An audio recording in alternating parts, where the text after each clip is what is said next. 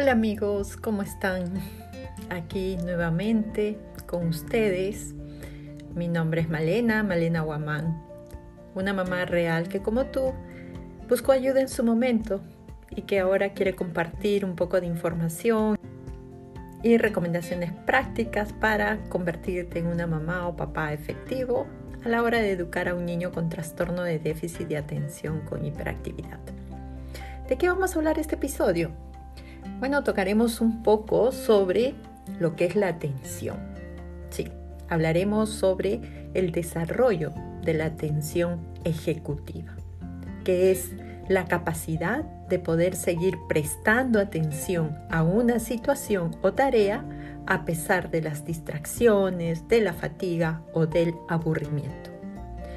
En otras palabras, significa que cuando estás realizando una tarea y te interrumpen, eres capaz de volver a la tarea que estabas realizando y la continúas hasta terminarla.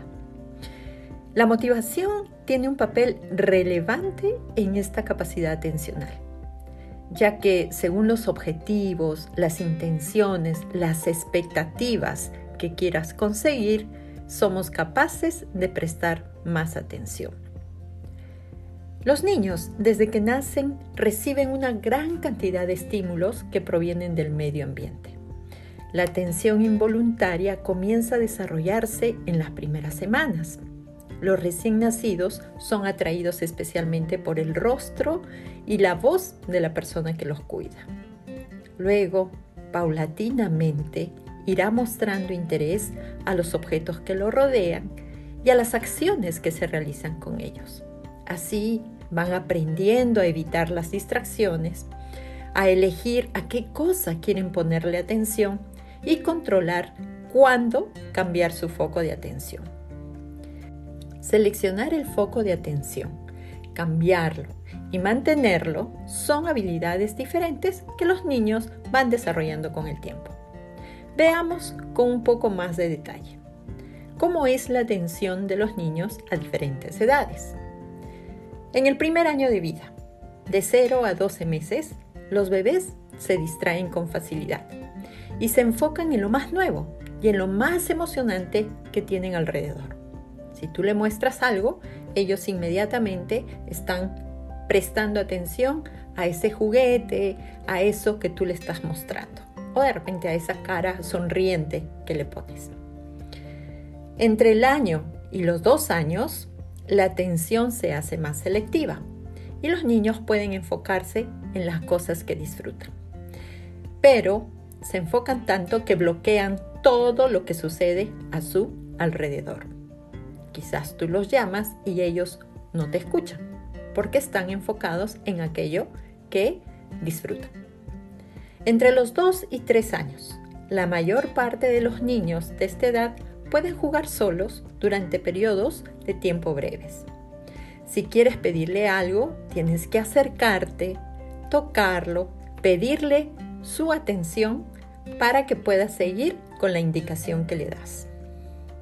Entre los tres y cuatro años, la mayoría de los niños pueden cambiar su foco de atención y necesitan menos ayuda para seguir la indicación que tú le vas a dar. Asimismo, también podemos observar que llegan a jugar un mismo juego durante más tiempo, aproximadamente entre treinta a cincuenta minutos. Entre los cuatro y los cinco años, la mayoría de los niños pueden prestarte atención mientras están jugando. Incluso si no te están mirando y tú los llamas, ellos son capaces de responderte. Ya a partir de los seis años, la mayoría de los niños pueden cambiar su foco de atención lo suficiente como para seguir instrucciones, rutinas y así poder prestar atención a cosas menos interesantes como las tareas escolares. Los tiempos de concentración en un juego que le agrada va aumentando hasta aproximadamente hora, hora y media. ¿Cómo podemos ayudar a que los niños vayan incrementando su atención? Es a través del juego. ellos van aumentando su nivel de atención, sobre todo cuando observan láminas ilustradas, cuando escuchan cuentos, cuando cantan, cuando participan en juegos cooperativos donde tienen que seguir ciertas indicaciones.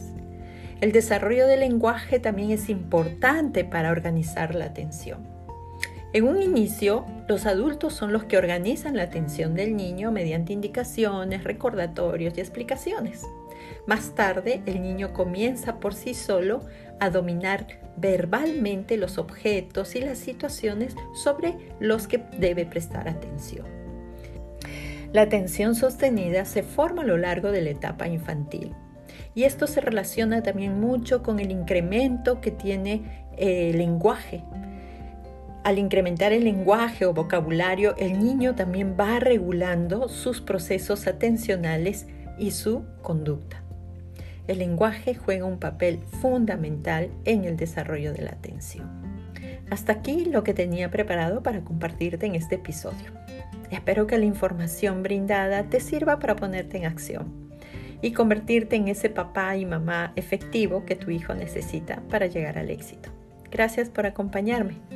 Si te ha gustado el episodio de hoy, compártelo o comenta.